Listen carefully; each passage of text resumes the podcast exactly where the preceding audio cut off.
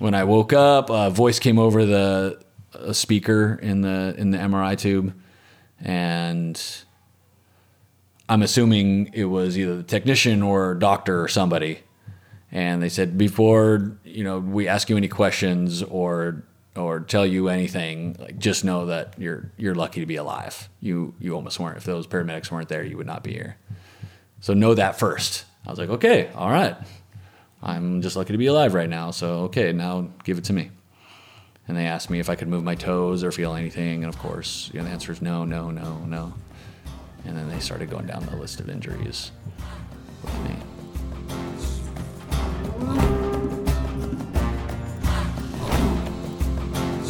That was Jeremy McGee, and this is the Yogi Triathlete Podcast.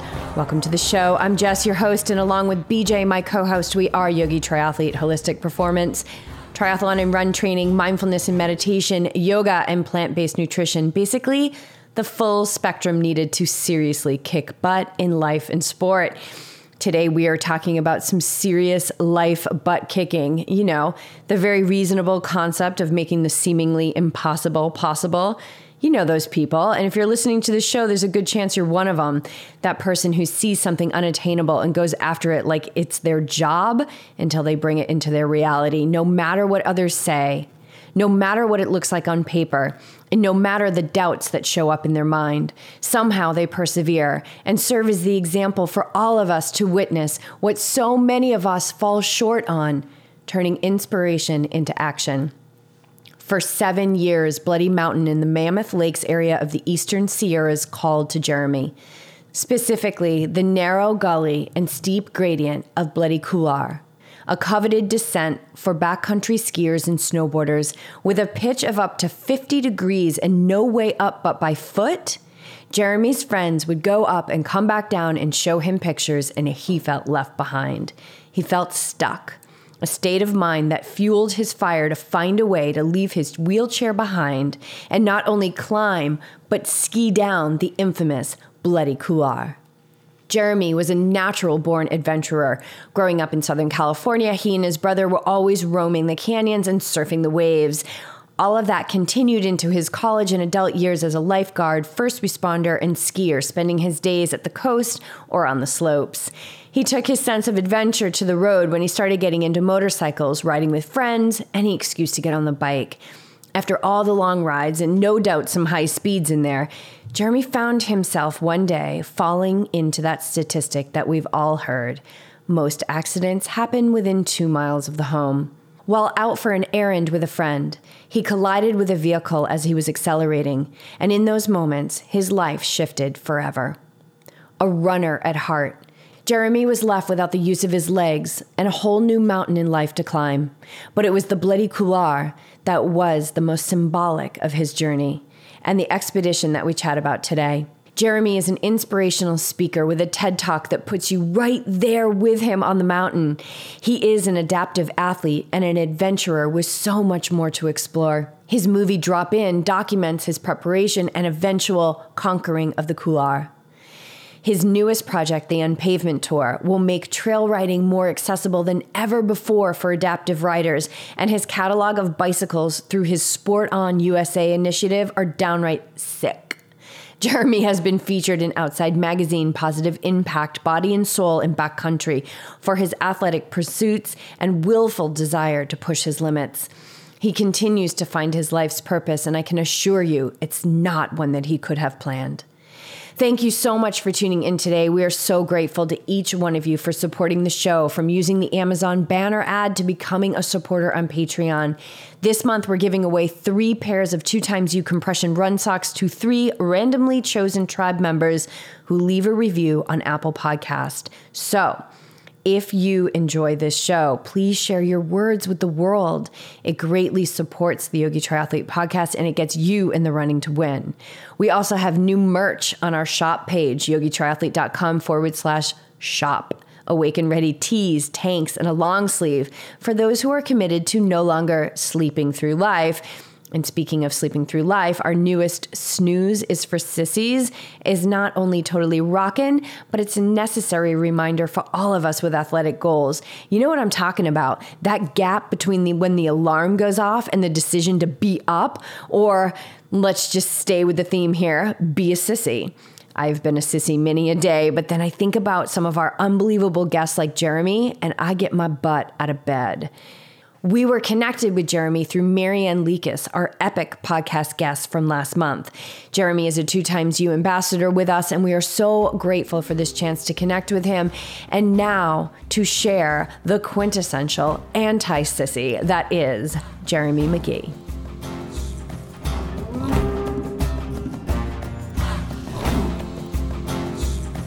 Perfect.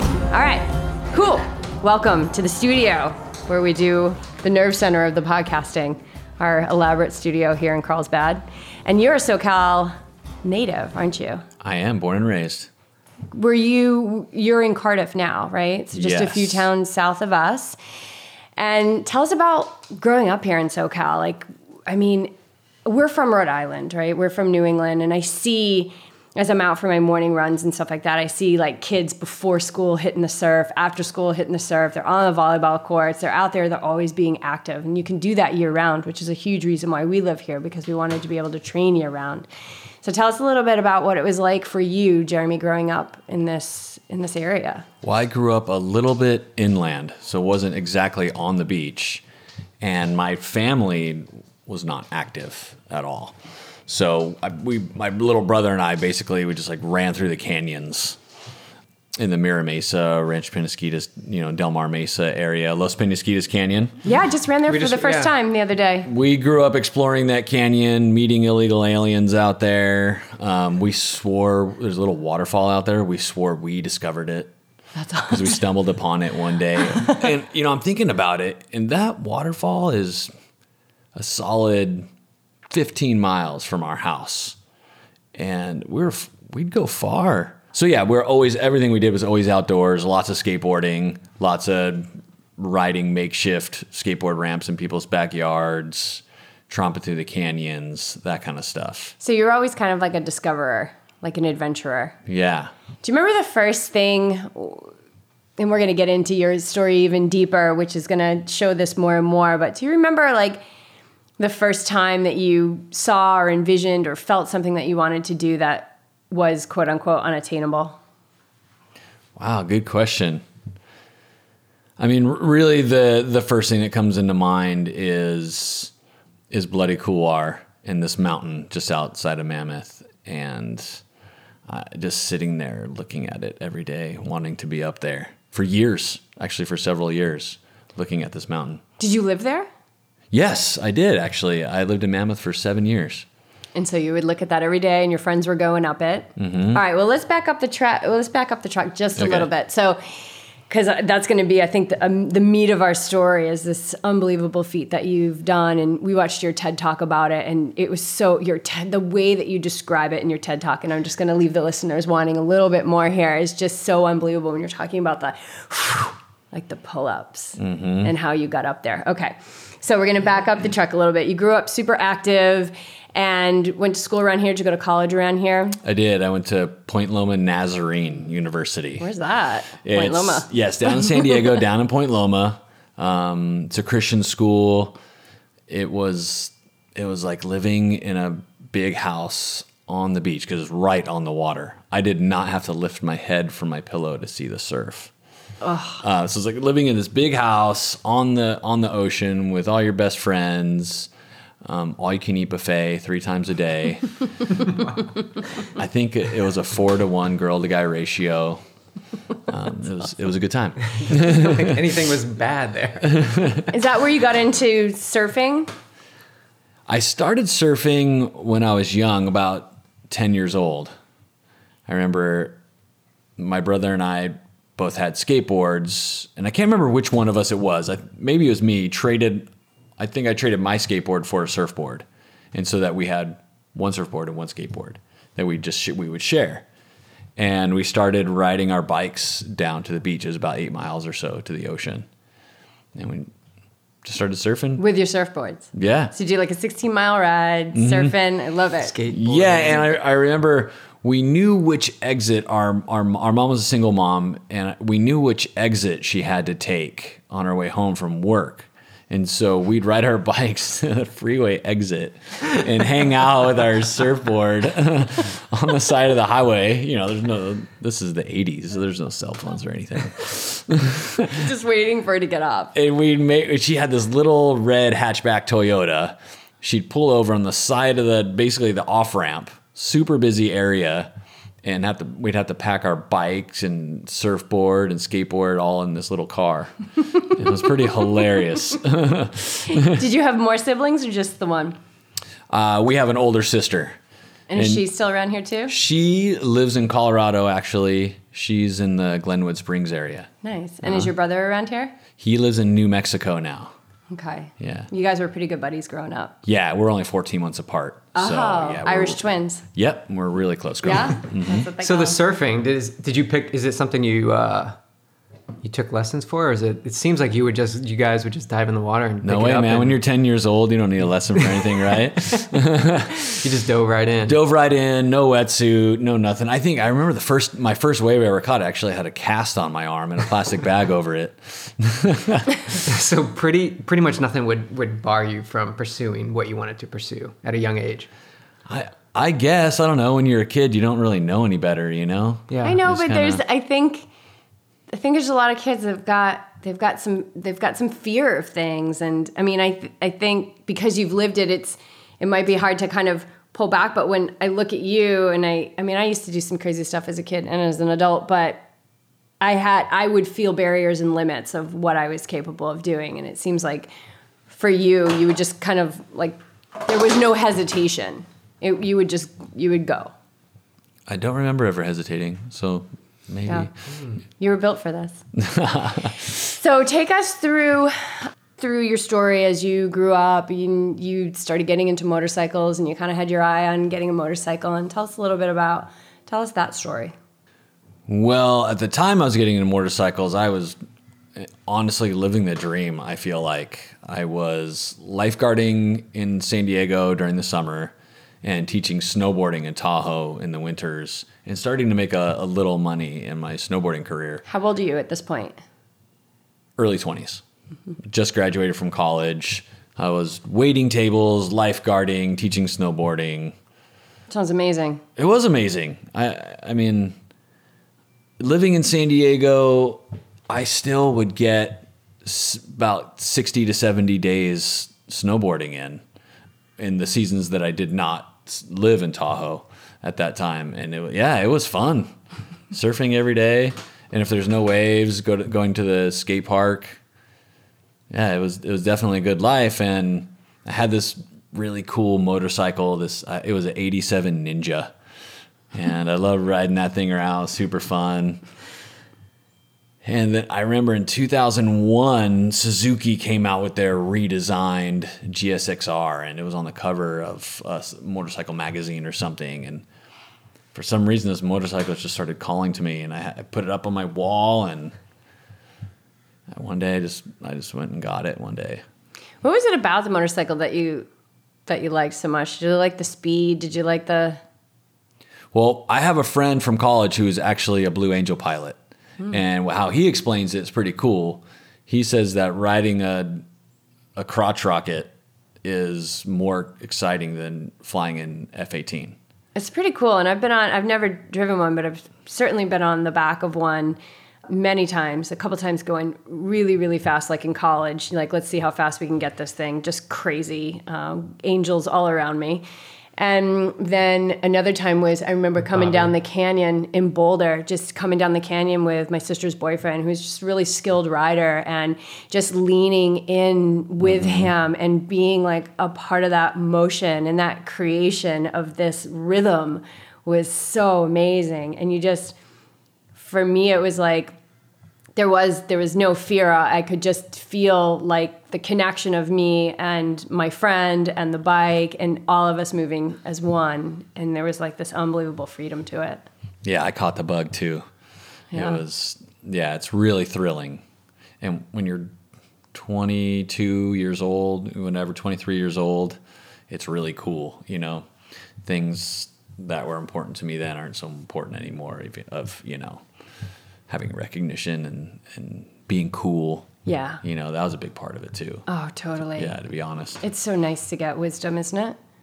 I wouldn't say I have wisdom. Yeah. well, I think that's a little bit of wisdom. You know, there's things that we used to think were important. I call it wisdom. You've got this motorcycle and you finally bring it into your life. And, then did you have buddies that you were riding with Yep. and stuff like a whole that? crew. I was in a, a motorcycle gang. Nice. did you have a name? Jeremy. No, did the gang have a name? Oh, I God, so long ago. Oh, like a bike well, we were called the Dirty Dogs. Nice. The Dirty Dogs. That sounds like a that sounds yeah, like a good and all these guys were actually really gnarly, and I, you know, I, I was not like them. I just liked riding in a big pack, though. Yeah. I love it. So can you bring us to the day where your life shifted? Yeah. Um, we, by we, I mean my buddy Chad and I, we were at the Charger game that day. And then afterwards, we are hanging out at my apartment in Point Loma. And we decided to go get him a cell phone. Just a simple errand. We're gonna get him. A, we're gonna go to the Sprint store and get him a new cell phone. And so we jumped on our bikes. It was basically an excuse to ride our bikes. Um, we're on our way to the store and I, gosh, maybe three blocks from my apartment, I totally fall into that statistic. Was it six blocks? Or most accidents happen within Yeah, six within, like, blocks of two your miles home. of your home. something like that. Yeah. I fall right into that statistic, and I was approaching a dr- like a driveway entry into a little like 7-Eleven strip mall and I was checking.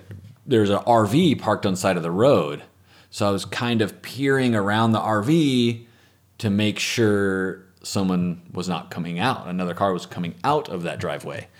Um, so, you know, being safe in my mind when I was normally showboating and doing 90 mile per hour wheelies, I was usually that guy.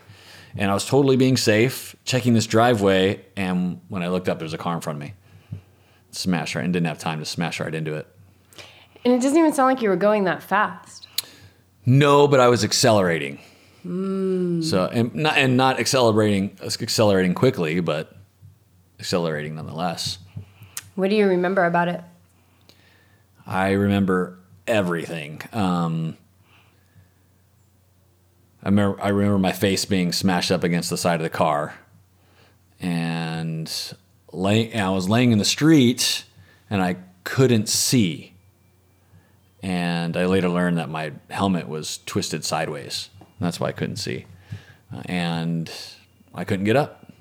And I kept thinking, I can't, I can't get up. I can't feel my legs, and what happened next? What were my thoughts? Well, I was assessing my injuries as a medic, as a first responder, as a lifeguard. I was assessing my own injuries. So it was kind of mechanical thought process.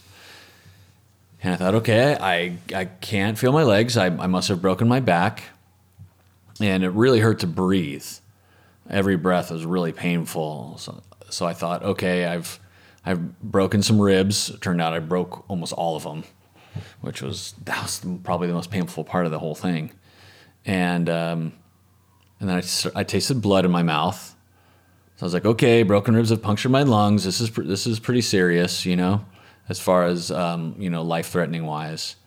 And then what I realized was the gnarly part. Um, my face and my hands started getting cold really, really fast.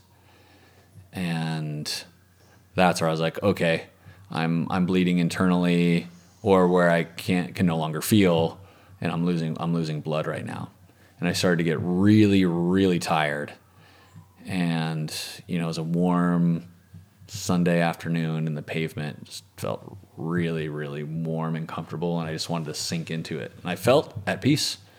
Really, I wasn't panicking. I felt fine. I was completely comfortable with just going to sleep right there my the thought I was having, I thought about my mom and about my friends. I just want to let them know that I was okay. I was fine, and they wouldn't need to worry about me. That was kind of my the thoughts going through my head, then all of a sudden, uh, there, there's this man's voice.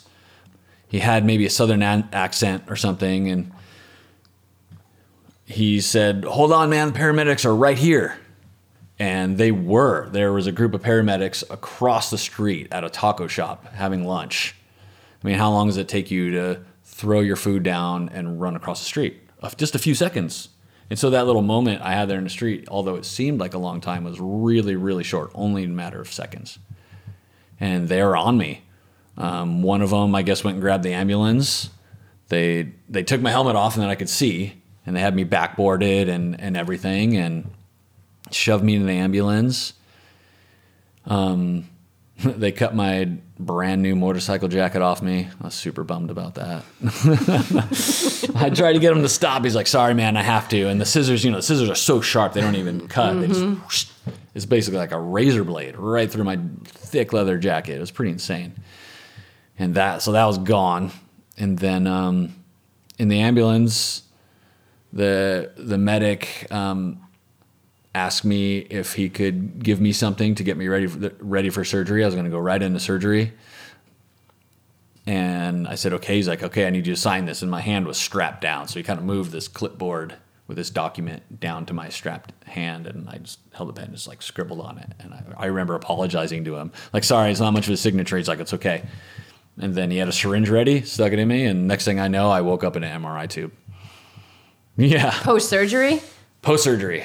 Yeah, he knocked me out right there in the ambulance, getting me ready for surgery. Wow. Yeah, and um, when I woke up, a voice came over the a speaker in the in the MRI tube, and I'm assuming it was either the technician or doctor or somebody. And they said before you know we ask you any questions or or tell you anything, like just know that you're you're lucky to be alive. You you almost weren't. If those paramedics weren't there, you would not be here. So know that first. I was like, okay, all right. I'm just lucky to be alive right now. So okay, now give it to me. And they asked me if I could move my toes or feel anything, and of course, you know, the answer is no, no, no, no. And then they started going down the list of injuries with me Of what they had assessed. of what they found. Yeah. Yeah. First, I had um, a laceration in my lower body that was that was losing a lot of blood, and so surgery was to repair repair that. Um, they said something about a lacerated spleen that was going to heal. Said something about um, I, I think uh, nine or ten broken ribs or something like that. Yeah, and uh, broken hip, and then of course the the T10, 11, and 12 vertebrae fracture. So that's your thoracic spine. And Mm-hmm. with an injury like that, it's when we say like a C7 or a T10, it's basically your 10th thoracic vertebrae down. Yep. So it goes your cervical spine, which is your neck, basically. There's eight of those vertebrae. And then your thoracic vertebrae is your back. And there are 12 of those vertebrae. And as they get lower, they're bigger and bigger vertebrae. I mean, these are pretty big bones. And so the lower you go, like the more, the bigger the space between like your injury level are. If you break a your your T10 versus like a T11, there's a big difference because the vertebrae are so big. Interesting, because Uh-huh. what's happening is the central, the spinal cord is going down the center of all these, just to help people understand the anatomy. Like the central spinal cord is going down the center of all the vertebrae, and then there's little nerves coming out of each vertebrae. I don't know if it's between, I can't really remember, but between that, and those are innervating different muscles and parts of your body. Organs, everything. Yeah. And the thing is, is, you know, my vertebrae were shifted. Only 50% of my spinal cord was compromised. It was basically pinched. And when they put me back together, they put two screws through my spinal cord. I had surgery a few days after to repair, put my spine back in place. And a couple screws went right through the, the spinal cord. Was that on purpose? No, no, it was a mistake. So who knows if I would have had a, a chance to, you know, recover or not. It's kind of crazy. Have you ever about. gone there? Thought about recovering? Yeah, like have you ever gone there? Um, I mean, I agree with you. Like who who knows? And you know the way that it it shakes down. Really, like the way that life shakes down is the way that it shakes down, and what is is is. But have you ever gone down that road in a in a negative sense? Like Absolutely. I think um, to not go down that road is insanity. You know, you, you have, have to explore that. There's loss that needs to be expressed. And when you lock it up, that's, and just deny what you're actually feeling, I, I feel like that's insanity. You know, you don't want to go down that road too far. I don't want my decisions and actions to be based on that.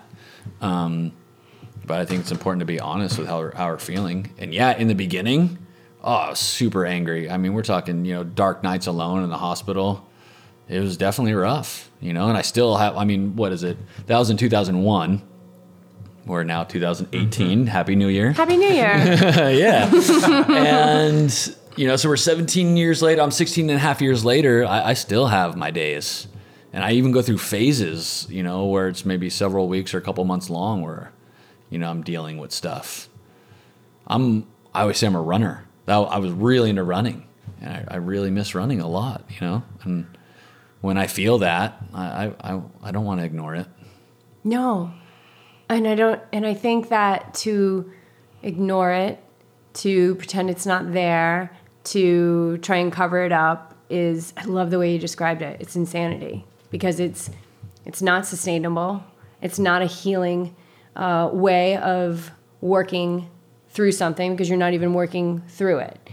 We hear a lot about like mind over matter, but I don't think that that's, I think that's such a, a, a misleading thing for anyone to buy into. I think it's like mind in matter. And we had a, a guest on our show that really talked about that. And I love that, like mind and matter. Shane Eversfield, who's an ultra endurance athlete, and he talks a lot about like this training of the neural pathways you know, changing our brain and everything needs to be fully expressed. Like we need to fully express. We even if it's the deepest darkest night, like if it's our shadow self just pinning us down, like to be fully in that and to fully feel that. And sometimes that means that, you know, all you've got is the breath you're in or maybe all you've got is just a day in bed because you just can't function in the world, but we all have them and I think to to gloss over or, or to say that there's any other way to deal with them than to go fully in them is such a disservice. Absolutely. Well, the most powerful Jedi is Yoda, right? Yeah. He's just a and he, it's because he understands the dark side mm-hmm. and is not tempt is you know everyone's tempted by it. They're all Jedi are tempted by the dark side, but mm-hmm. he understands it and um, can control it. Yeah. Yeah, that's why he's the most powerful Jedi. So how do you we even now 16 years later and you find yourself with that shadow self just wanting to move in cuz I man, I know how that feels like in, in different circums like different the recipe might be different if I was to describe what mine feels like and mm. why it feels like why it's coming up in yours like maybe those words would be different but I I know what it feels like to be so just pinned down mm. in that mm-hmm. darkness and so for you what what is your tool to like navigate that? It depends if it's cloudy or not. Seriously. when the sun's out, it's a lot easier. Seriously. Um, no, man, every every day is so different. Everybody, every day is so different. My my girlfriend and I debate a lot about this. Um, um, you know, joy, hope, and love are the most powerful motivators. Of course, there's no argument with that. Um, we've all read Born to Run, right? Mm-hmm. It's all about the Tarumara and their secret is joy. You know, they're running and giggling, you know, so they're able to do these like ultra runs because they're just full of joy. Um, so that said, um, anger and fear and those types of emotions are also very powerful motivators. No comparison, but can be harnessed in a positive way, you know. And so I, I tend to be um, kind of a a self destroyer kind of in a, a, way. Like if I can put myself through pain, it, it helps me. And when I just in my workouts, in my training, in my endeavors, if I can bring myself to this point where I'm just pushing through pain, uh, it helps me get that out. I, I, don't know. It sounds weird. I bet. No, it's it's not. And actually, there's like in the in the meditative world. So I, I practice meditation and I, I work with people in teaching them meditation. And I always say that, you know, when, when we're in that dark night of the soul, like where there's there's three things that that can really help. And it could be just a negative thought that's hassling you, or it could be like a really dark, like, I don't want to be here anymore kind of feeling. And there's three things that will really help you process that. One is move your body Hundred percent. move your mm-hmm. body. Go out, move your body, whether that's going for a walk or it's going for a 25 mile ride or it's, you know, surfing in a school of sharks. Like whatever it is, move your body, whatever you need. And the other thing is aid another person. So somewhere go and assist another person. service. Yeah, be in service. So that could be buying their smoothie at the smoothie shop or helping someone cross the street or uh, whatever it is. And then the third thing is go to sleep. Just rest It's true. because we get a lot of processing of things when we dream. Um, we're tapping into our subconscious, and we, we do actually a lot of processing in the sleep. So, yeah, moving the body. And I think that this is such a perfect segue into the bloody couloir. Yeah. Uh, yeah, I want to get into that because the extremity, I think it's a perfect balance of the extremity of what you've experienced and the extremity of, of what you're achieving. Is like there's a beautiful balance there between the two. Yeah, I love the way you said that. I mean, my greatest coping mechanism is being active. You know, the the major emotional issue that I deal with on a on a given day is feeling claustrophobic, feeling stuck. You know, and the way that I cope with that is moving in space in nature. Um, it doesn't change anything, but helps me feel better. You know, when I'm exploring and pushing myself. Absolutely. And that is such Yeah. a beautiful thing about our bodies is that it literally will give us chemical releases and feedback. It will give us reward for movement. Mm-hmm. It's so amazing. So let's talk about the bloody that you looked at for Yes. seven years. It taunted you. Yes. Well, tell me about the first time you saw it. When did it call to you? Well, I was actually, I had just gotten my second mountain bike, uh, adaptive mountain bike. My first bike was completely rigid. It had uh, a drive wheel, a, a, you could pedal it, but there was no suspension. And back then, um, it was either or. It was either you had a drive system and no suspension, or you had full crazy suspension and no drive system, like gravity only downhill bike. And I had just sold my rigid bike with a drive wheel and gotten a full suspension four wheel. It looked like a little trophy truck almost. This crazy downhill bike, like That's a mi- sweet, soft ride. right yeah, there. mini dune buggy. I mean, we're talking like 18 inches of travel, each wheel, full independent suspension, crazy.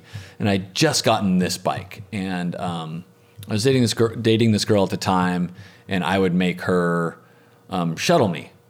She, I'd, I'd drive up, you know, mountain road or whatever, and bomb down on my bike and make her drive down. She was being in service. Yes, exactly. and so there's this one road that I had been been eyeballing for a while. This crazy switchback road, um, just off the highway outside of Mammoth. And I was telling a good friend of mine that I w- wanted to go do this road. He was like, "No way! If you're going to go do that, let's camp in the med- this meadow over there, and I'm to hike and ski this really cool peak right over there." I was like, "Okay, cool. Let's go. Let's go on this adventure." So we went out there and we camped, and I did the road, and he went. He and his girlfriend, now wife, they just had their first baby, Yeah, yeah. Um, which they owe me because I got them together. Isn't that how it works? If you get your friends Yeah. together, they owe you their firstborn. What, right? Yeah, do you want them? Do you want to make a, an official plea here to give the child up? so that's an ongoing joke with us. But anyway, so they go hike and ski this thing. We they come back down and we camp for the night again. And they're they've shown me their photos, telling me about their day, and I hear about bloody couloir for the first time. And they talk about this peanut butter jelly sandwich mm. picnic that they had on the top together, soaking in the view before they skied down it. And I thought, I want to do that. I want to be there with them. Like, I felt totally left behind. I felt like if I was not in a chair, I would be with them. Um, and so I started thinking about this mountain and trying to figure it out. And it's not an easy mountain to get to. It's not an easy trail and ascent um, to get to. And we just watched your movie drop in that I highly recommend everybody watch. And the trek in is insane. And we can talk a little bit more about that in detail about when you actually went and did it. But the trek in is like, it's no joke. It's no joke. Uh, we there's about a mile. Well, we could we we had to off road down part of that road that I downhilled, um, and I mean we're just thrashing our trucks. I there's big boulders and it's you should have should have a, a lifted vehicle or, or you know a dune buggy or something or for this road. It's it's pretty gnarly.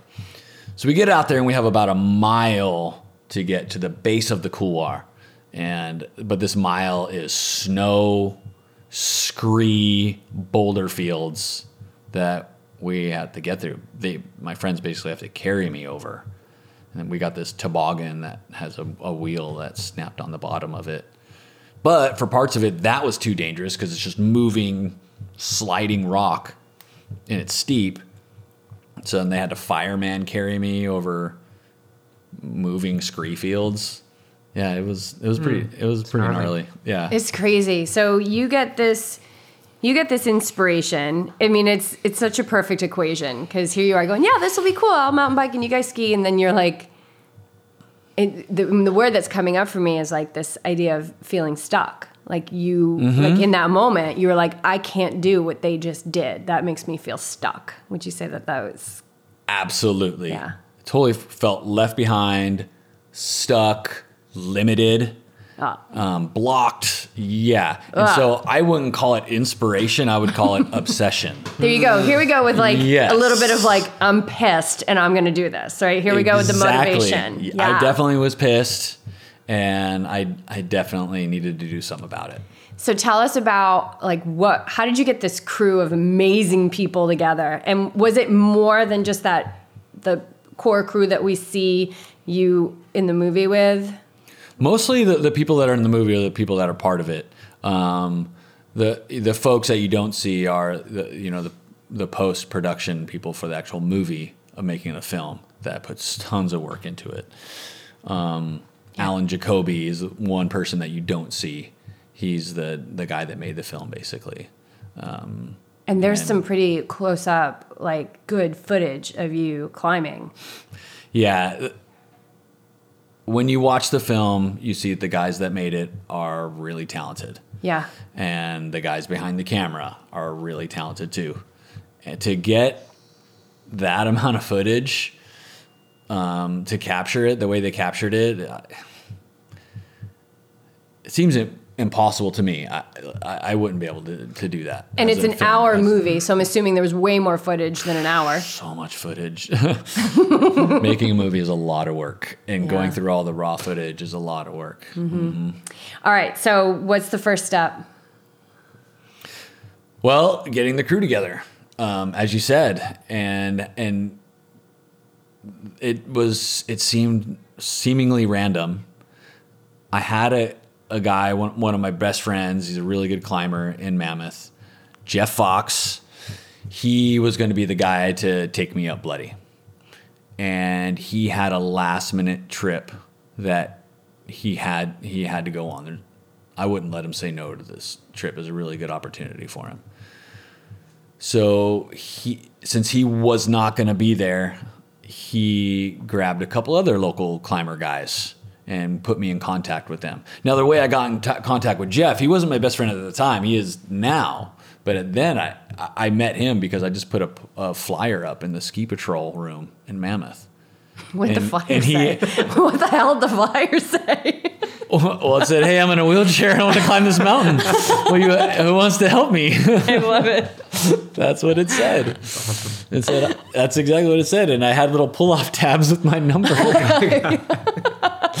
so cool. And he called me. He was like, "Hell yeah!" He answered my ad, and um, and and even though he wasn't the guy that did it, he is the guy that connected me with the guys that took me up there.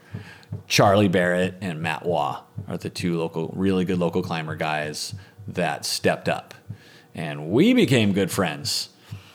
You know, uh, Mammoth Mountain was very supportive through through everything, uh, especially through the training. They um, put me up for free in employee housing, um, which happens to be wheelchair accessible, which is a big deal, especially in a small mountain town where everyone has stairs and tiny bathrooms and everything, you know? So that was a big deal. Um, I could, you know, live comfortably while training, come, you know, because rest was a big part of all this. And every day we just, we had a spot on the mountain that they, that the mountain closed off for us that we could, we trained on to figure out the system. Go ahead. I say just like surfing, you were like, how am I going to figure this out? But you just there's no training plan Nope. to, cl- to climb this mountain. There's nothing you can download online or buy or anything like that. You had to come out and figure this out for yourself. Yeah, this had never been done before. We called experts, and No one's done it. No one has ever done anything like this before. So the first thing you do, you go to find a spot in the mountain. What's the system look like? What like how did that come? I about? ha- we have I have some photos, and it's a total shit show. I mean, we're, there's gear everywhere. One of the photos you can see uh, one guy's like duct taping my legs together. so it's all trial and error. My hat point, yeah. sideways, my hair's on my face. There's stuff everywhere, and we're, we're a total mess. Um, experiment, experimenting with different body positions, different rig setups, trying to figure out what was most efficient. Um, you know, in the first couple days, there was hardly any climbing or anything happening at all. I mean, we're just talking a couple inches, a few feet, you know, and then we'd think of what needed to change, what we needed to do, or gear we needed to get, or what we needed to rig up, and we at night go work on whatever it was, go to this hardware store and build whatever we need to build, and then come back the next day and implement our ideas, whatever we worked on, and then every day it was kind of like small steps every day, you know, um, becoming more and more and more efficient. And then in the movie, you talk about is it is his name Mike Wellman? Mark Wellman, Mark yes, Wellman. Oh, yes, Mark Wellman. I apologize. He's a super incredible badass. yes. And um, you kind did you bring him in on some to get some of his input on how to create this Mm-hmm. whatever it was mechanism of, of you getting you up? basically what what Mark gave us is we kind of copied some of his um, climbing rig ideas. Um, basically, how to make a pull-up bar on a Jumar and things like that. And for people who don't know Mark Wellman, like He is uh, a paraplegic climber and is we call him the father of adaptive climbing. He was kind of the first guy that did it. He's done all the big wall climbs in Yosemite, which you think about, you know, doing El Cap and and climbs like that with just your arms. Dude, I think about doing like team pull-ups in the safety of my Yeah. home. I mean, so this guy's doing essentially pull-ups. His arms are the size of my body. Yeah, there's like one scene in the movie where you see his arms. I'm like, holy crap, that guy's massive. But the pull-up system's working.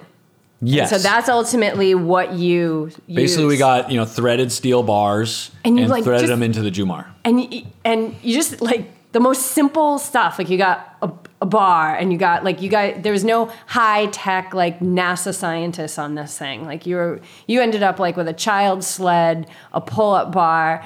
So yeah, tell us about the Mm-hmm. Some final. Of the, some of the gear is pretty technical gear, though. Um, for example, we wanted me to be able to just focus on one motion, just doing the pull up, and not on having to do a pull up and then feed the rope through.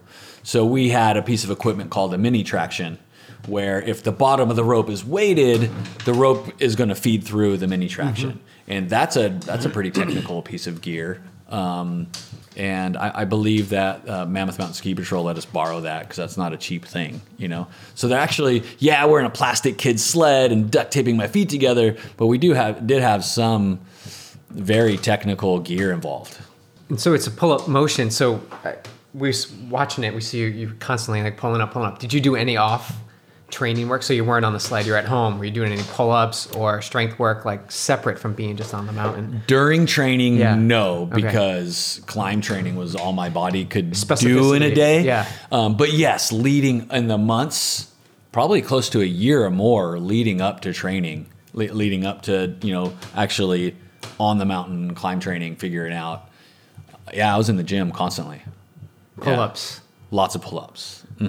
swimming, any pulling Yep. with the paddles? Yep. Yeah. Lots of swimming, lots of pull ups, lots of weight training, lots of cardio, all the above, everything. Wow. Mm-hmm.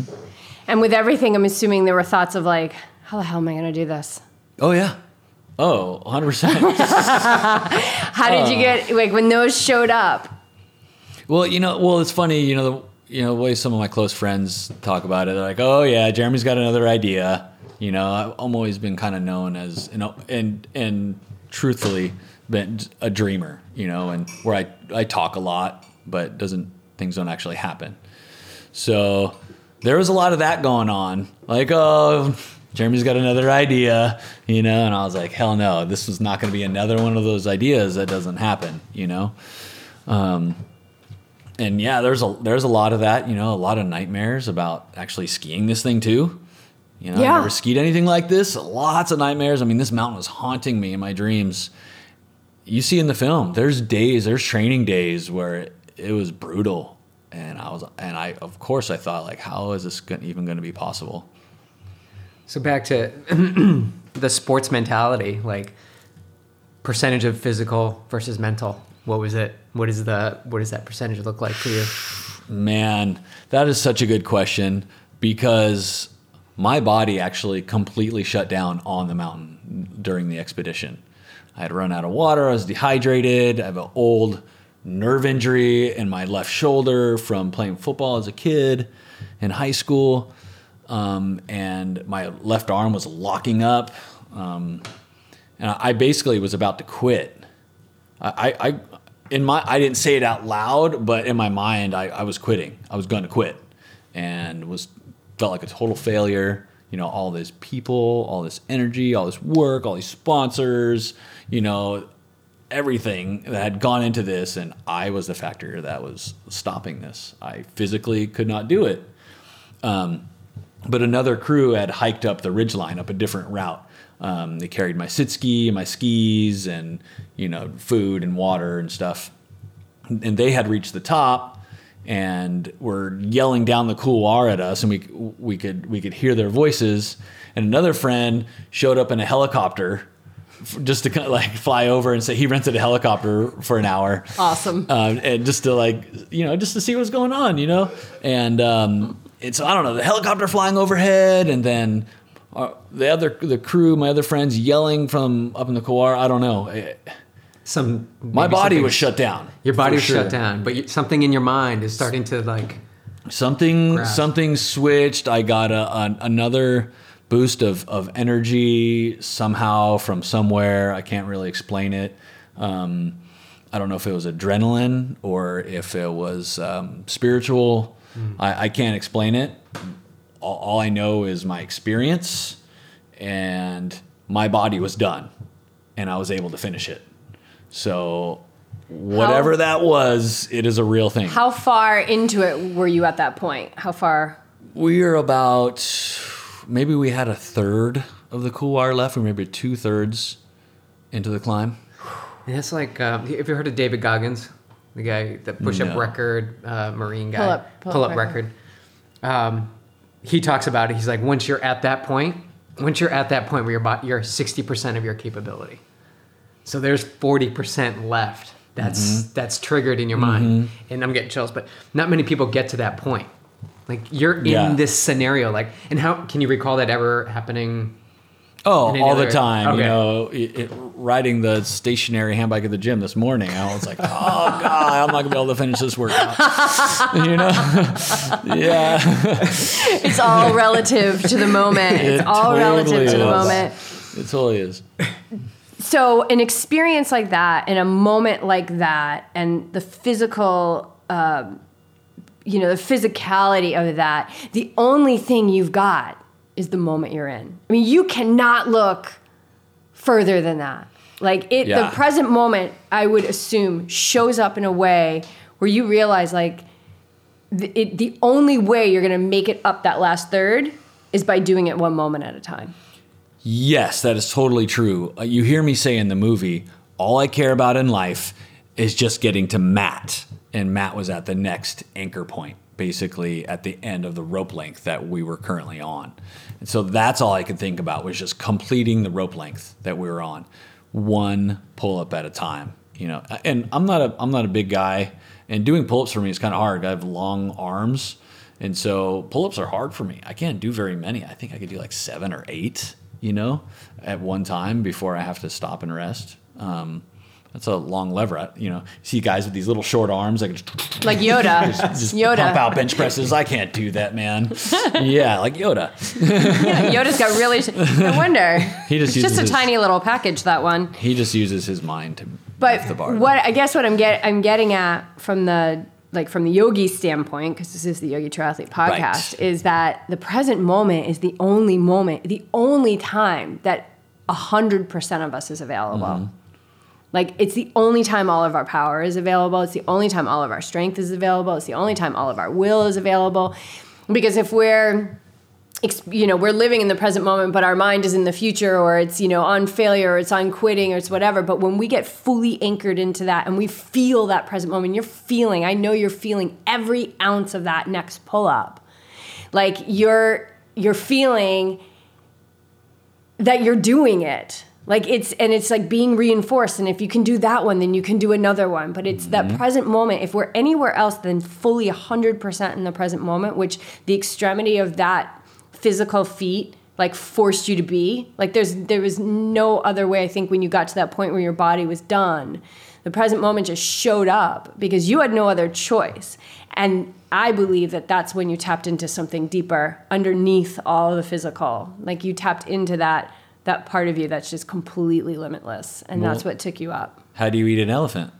yeah one bite at a time One bite at a time, right? And, all- and Yeah. well, the truth of that um, is, yeah, focusing on one pull up at a time.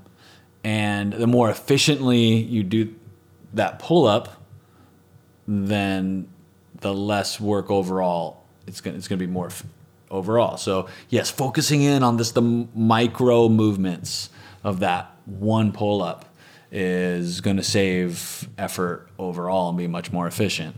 Absolutely. And for me, the important part to remember is that our our brains are very good at what they do. They're very good bargain shoppers, you know, and um, they're our brains are really good liars when it comes to the amount of um, duress and uncomfortability and pain we're able to push through. Where our brain's job is going to tell us to protect us and tell us, don't do that, it's going to hurt, don't do that, doesn't feel good. But in all reality, um, when we apply that to our physical endeavors, our relationships, our spiritual life, it's it's unnecessary. And we're able to push through a lot more uncomfortability than our brain's going to let on. yeah you had to like you had to override that reptilian brain you had to mm-hmm. override it Yeah. Yeah. Yeah. That I never I never thought of it that way. Okay. Tell do you remember the last few that took you up? I do. I remember it all clearly. Yeah, it was super painful. I draw. You see in the film, I get to the top and I just drop a huge f bomb. Yes, you do. it was it was just all I could think. I was just I was so destroyed. Um, my friend uh, used the analogy. Um, he's like, "Man, that was like running a marathon and then going and surfing Mavericks on a huge day right afterwards." Because now I had to turn around and ski this thing, Yeah. too. You know, and uh, and I was destroyed. And that moment on top um, was short because we were we had a turnaround time we had a cutoff that if we got to that, we had to turn around because when it gets dark out there, it's it's not good. It gets icy, it gets cold, it gets windy, and and uh, and not having light, it would have been really bad, really dangerous. There's tons of rock fall. That was a real, real huge danger. I saw a couple rocks the size of microwaves fall off these huge rock walls. It's dangerous. That's why we're all wearing helmets and everything. So we were really only on top for a few minutes Um, I had a lot going on emotionally and physically. I was exhausted. I was destroyed. Super nervous. It was all I could do to um, not let on to everybody else that I was nauseous because I was so scared. And um, we signed the registry at the top. Little little book that sits in a little journal that sits rolled up in a canister in a rock at the top of you know top of the climb, and you're supposed to sign it. Say I've been here.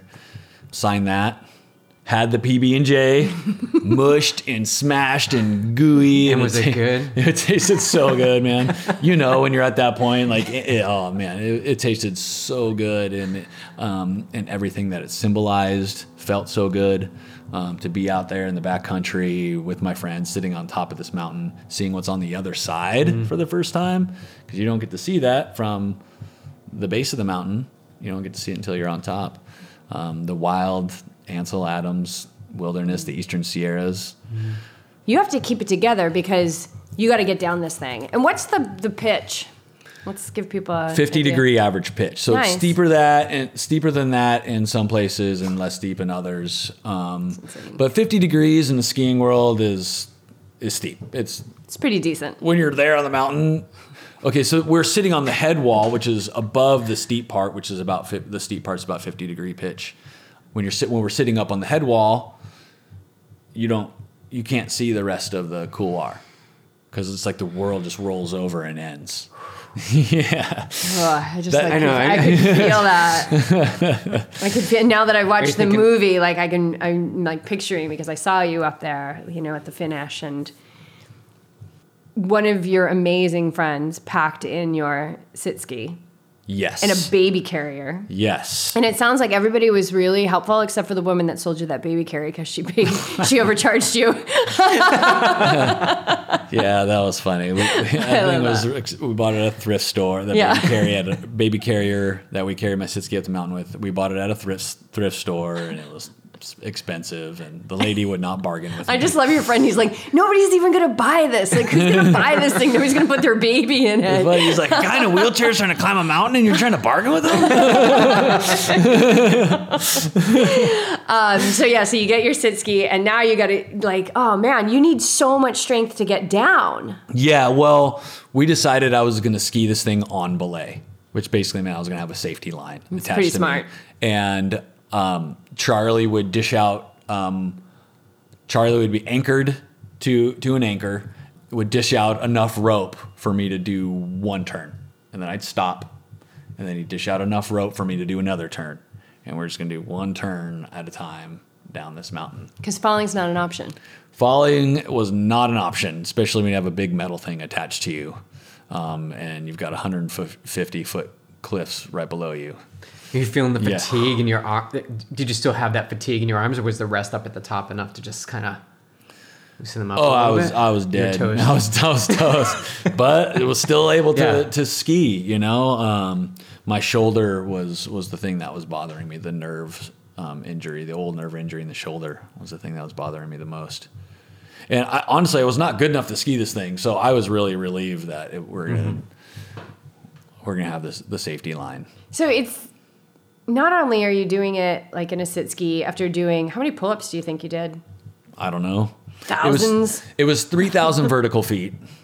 So, um, maybe 3,000? That's insane. I don't know. And, and Yeah. again, this wasn't all me either. I did have a belay assist. The guys were helping me. Yeah. Um, it wasn't all me. I, I obviously pushed myself as far as I could go, but I did have an assist too. So Right. But I don't think anybody listening to this or knows you is going to take any credit away from. But I mean, the people that you were with, just amazing, amazing camaraderie and team that you had with you. So, so was there, like, as you're as you're going down? I mean, are you're just you've just got to be so scared. But are, are you just yeah? Tell me about the like tell Well, us about what that, was how you get scary is since I was we're since we were skiing this on belay and skiing it one turn at a time, I had to do that first turn every every turn. I wasn't able to link my turns and carry my momentum from one turn into the next. I had to stop and start the next turn from a dead stop every time. And which is means- always like I think the scariest. Yes, and especially from a sit ski, you know, it's it's multiplied. um, you know, you have to pro- initiating a turn is you know projecting into the fall line, basically throwing yourself downhill, and then the ski will follow suit. Um, and from a sit ski, it's yeah, it's really scary. I'll just say that. So is there a point where they take you off the belay? Yes, um, we got past the no fall zone. We took the rope off, and I was able to link up my turns and and shred it up a little bit with my friends. What did that one word to describe that? It was fun. Yeah. Exhilarating. Uh, uh, yeah. You know, the ski conditions at the top and through the middle of the couloir were really good. Towards the bottom, it was really bad because this was late in the year in a, in a bad snow season. So it, Yeah, it what was time of year of it? Because it doesn't look like there's a lot This, of snow. this was in the summer. This was done in June June. Of yeah June second of 2012 is the date. And yeah, that whole middle part of the couloir that I just got to rip up with my friends, it, I felt like I was being me. I was skiing in the backcountry with my friends for the first time. It's like the opposite of stuck. Yeah, the opposite of stuck. Well said. Mm-hmm. Beautiful. You've got an incredible TED Talk. You've got this ama- uh, awesome movie. How can people watch the movie? Can they watch it online? Do they buy the DVD? What's the best way for them to do it? Yeah, we, we just do it by donation. If you go to dropinproject.com and make a donation of any amount, you know, basically cover the shipping or whatever whatever you feel like. Some people give more. Some people, you know, give just enough. You know, some people send us a couple bucks. Uh, That's totally fine, and we'll send a DVD. Awesome. Mm-hmm. Very cool. I highly recommend it. And so, what's next? Because you are working on something huge with the MTB project. Yes. Well, you probably seen photos of my crazy mountain bike, Yes. full suspension bike, the green machine. You actually got me on the Coast to Crest Trail the other day because I watched a video and you were on it. I'm like, I need to go run that. And you talk about obsession. I'm, I'm obsessed with the Coast to Crest Trail, and we are working on getting it completed and um, making it Because accessible. yeah, for there's adaptive sections riders. that aren't like they're not linked up. yeah, it's right? not it's not done. But how cool would that be to have a long distance trail in San Diego that goes from Del Mar Beach to Julian, Hell yeah. Se- 75 miles, I Where think. Julian? That's where. Oh, is that our shop is out in Julian, isn't it? There's like a breakfast place or. There, yeah, there's all kinds of Yeah. cool little mom and pop restaurants Yes, out yeah, there. yeah. They're known for their apple pie. Okay. Yeah, yeah, that's Yes. what it is. yeah, so I'm obsessed with this Coast to Crest trail. To be able to ride from Del Mar Beach to the mountains on one single trail is just a really exciting concept to me, um, especially in what are we, the eighth or ninth largest city in the U.S. To have a trail like that uh, is really, really cool idea. So I've got this bike. Um, it can pretty much go anywhere. It's full suspension. It's got a drive system. I, I do have a power assist on it and that just you know takes me further and faster than I would be just cranking with my arms. Um, able to keep up with my friends. I can go some pretty good distance with it, and it can go a lot of places, um, but it can't go everywhere. And I've run into some problems out there on the trails. And um, I even had to get airlifted out of Los Peñasquitos Canyon one time. I was so stuck. I mean, imagine how stuck you have to be to call 911. Yeah. I was upside down in a cactus full of black widows with a broken chain. it was bad. It was bad. I think this is probably worthy of calling 911. and that was after about two hours of like hauling my bike through the super thick shrubbery because everything was overgrown after all the rains we had last year, you mm-hmm. know? Everything was way overgrown. And two hours of battling through the bushes. You know, imagine like not being able to use your legs and like dragging a big old 50 pound huge bike through the bushes. Yeah, you've got a great video on your site, Yeah. problem solving, where you like come to like there's crossing Yeah. and there's just a tree down and it's all it's just you figuring out how to get through it. But Yep. um, now I see the the bigger picture is that you want to remove these things so pe- everybody can get on the trail. Exactly. So I've run into these problems in my trail travels. I don't know if I can do a trail or not. Um, you know, I'll stop at bike shops and coffee shops and ask people, "Hey, where can I ride around here?" And you- a lot of people don't know, or you know, the answer is stick to the fire road. Which who wants to just ride the fire roads? I want to ride the trails. you Hell know? yeah. Yeah, that's the fun part. Um, so I called MTB Project, which is um, one of the largest trail information apps that um, mountain bikers use, and asked them if they were interested in documenting accessibility for adaptive riders on their website and app, and they said, "Hell yes, they're all in." And they're you know they're owned by REI, so th- they're big. And so now I get to go ride everywhere and document my experience on the trail. MTB Project the, the trails that I document will be fe- featured on MTB Project on the specific the, the specific page for that trail, um, so that adaptive riders can use the app like anybody else. Um, they can have it on their phone and know what they're getting into. Yeah, it's really exciting, and we're calling it the unpavement because uh, living life in a wheelchair, you're kind of relegated to life on the pavement, and we want to unpave people's lives um, and get them out on the trail. Trail information is one part of the project. The other is getting people these really cool bikes too, um, so they can get out there. Because you know they're not cheap, they're hard to get, but they're really cool things. Um, like I was telling you earlier, I'm I'm a I'm a runner at heart, and if I were not in a chair, I'd just be running through the jungle in my trunks, no shoes, with just a knife on my hip, you know, and uh, this this bike is how I do that. Is how I get out on the trail you know, running on the trail basically, and getting people out there doing that. That's all part of the project. How can how can people support the project? How can they get involved with the MTB? Um, right now, uh, we are shopping for sponsors, okay. um, basically to cover expenses for the project, um, and that's the biggest need that we have. Um, so, if anybody listening um, is moved in any way or is interested, and when they check out the project, um, my website, jeremymcghee.com, is the best place to find information and to get in contact with me. And you said before we turned the mics on, we were talking about this project, and you said that it's your life's work. It's turning into that. yeah. It sounds weird. it doesn't sound weird, and I guess my question is like, how does it make you? How does it make you feel to to say something like that? To be living this, and in lieu of everything that's happened in your life and those moments of the the dark soul and all of that, to have it taken you to a point where you feel like you found your life's work. Well, I mean, having purpose as as a human being is is everything. To like to be able to voice your life's purpose in a, in a sentence, in a concise, clear sentence, to me, as human beings, is, is a really important thing. That's what I try to remember when I don't want to get out of bed or when I'm not just just not feeling like doing it. You know, when the the struggle is old sometimes. You know, I just remember, hey man, this is this is your purpose. This is what you're here to do.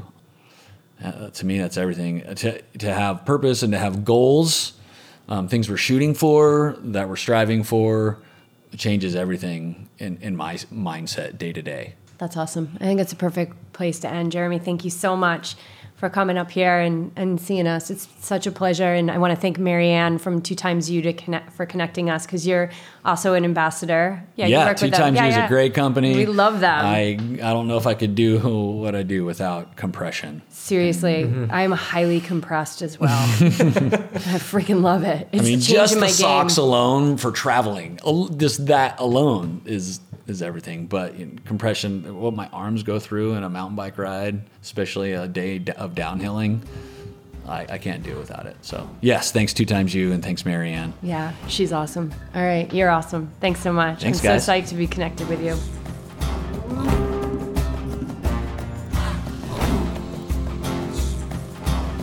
All right, get connected with this guy. And if you feel so inclined, check out the many ways that you can support his endeavors. The Unpavement Project has the potential for tremendous impact in the world. And it is the long term plan that through Unpavement, he will be able to subsidize the cost of the crazy, insane bikes that are featured on Sport on USA. All of these links are in the show notes for this episode, so go there and check them out. Please share this podcast with your community or organizations and friends that you feel will benefit from Jeremy's story.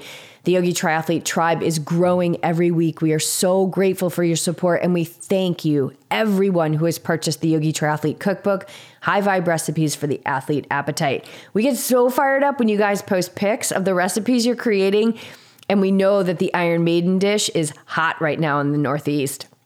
It is such a great meal to warm up all those healing spices, and it's majorly power packed. Our team of athletes is also on the rise. Right now, we're in the midst of our January challenge, which, thanks so much to our head coach BJ, is to hold plank for the amount of minutes that equal the date. So, yeah, there's 31 days in January, which means we're all going to be doing 31 minutes of plank that day which means we're going to be getting in some major planking this month.